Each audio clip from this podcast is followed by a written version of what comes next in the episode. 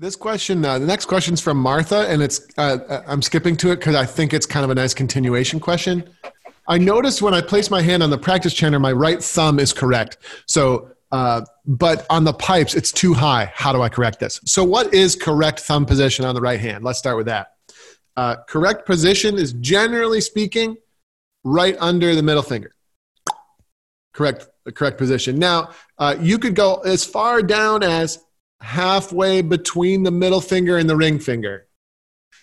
But any lower than that, and the position would be too low. And then some pipers play with the thumb way up here under the pointer finger, which is also not correct. Now, the, the reason has to do with how your hand is going to do everything it needs to do, right? That's the reasoning behind this.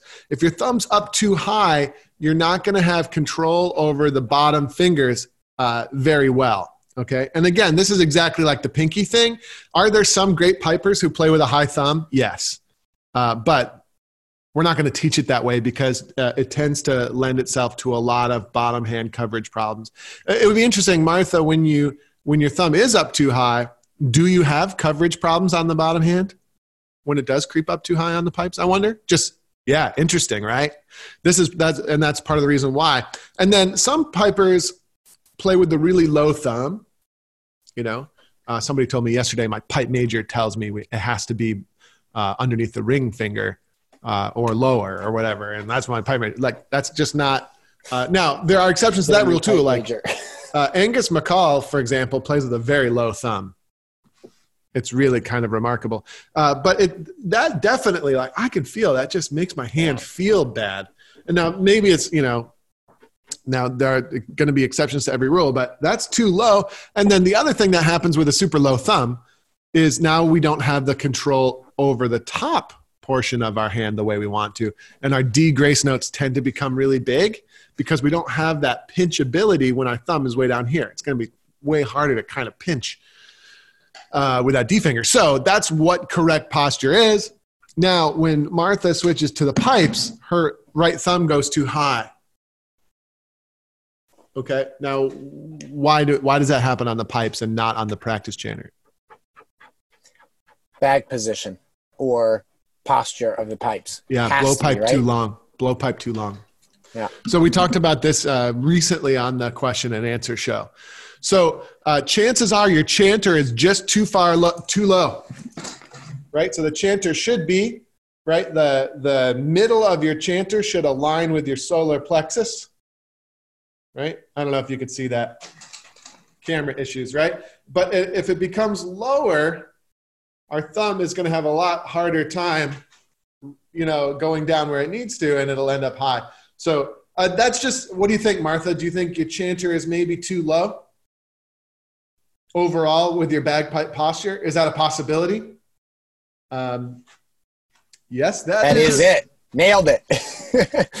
Um, and here's another tip, Martha, just to sort of keep track uh, of that once you fix the problem. Um, you can put like a little grain of sand or something under a piece of tape.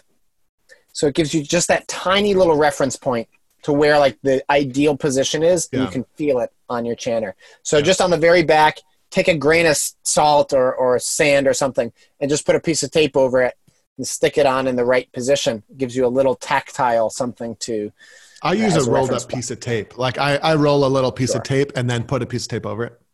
Uh, so uh, for the people who want to know more about that, we, uh, you know, we teach the four non-negotiables of bagpipe posture early in the transition to the bagpipes course. Yeah.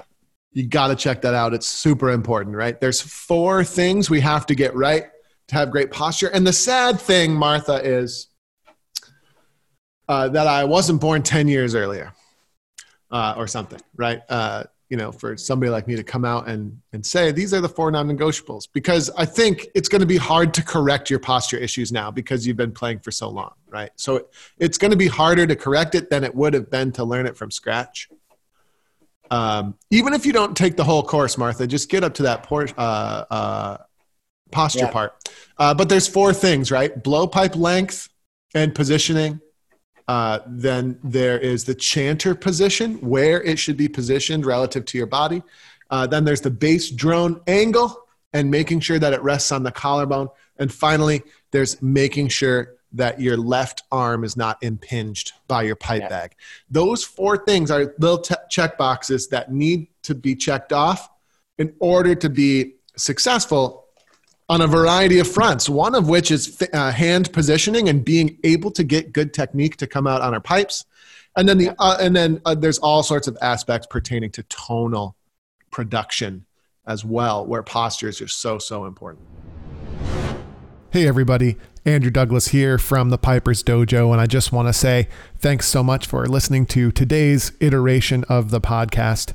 If you enjoyed what you heard here today, it would be super helpful to us and to a lot of bagpipers out there trying to find us.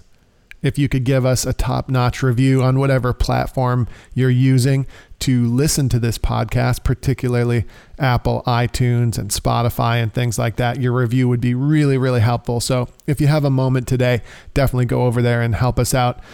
Other than that, until we meet again on the podcast or somewhere else, thanks again for listening.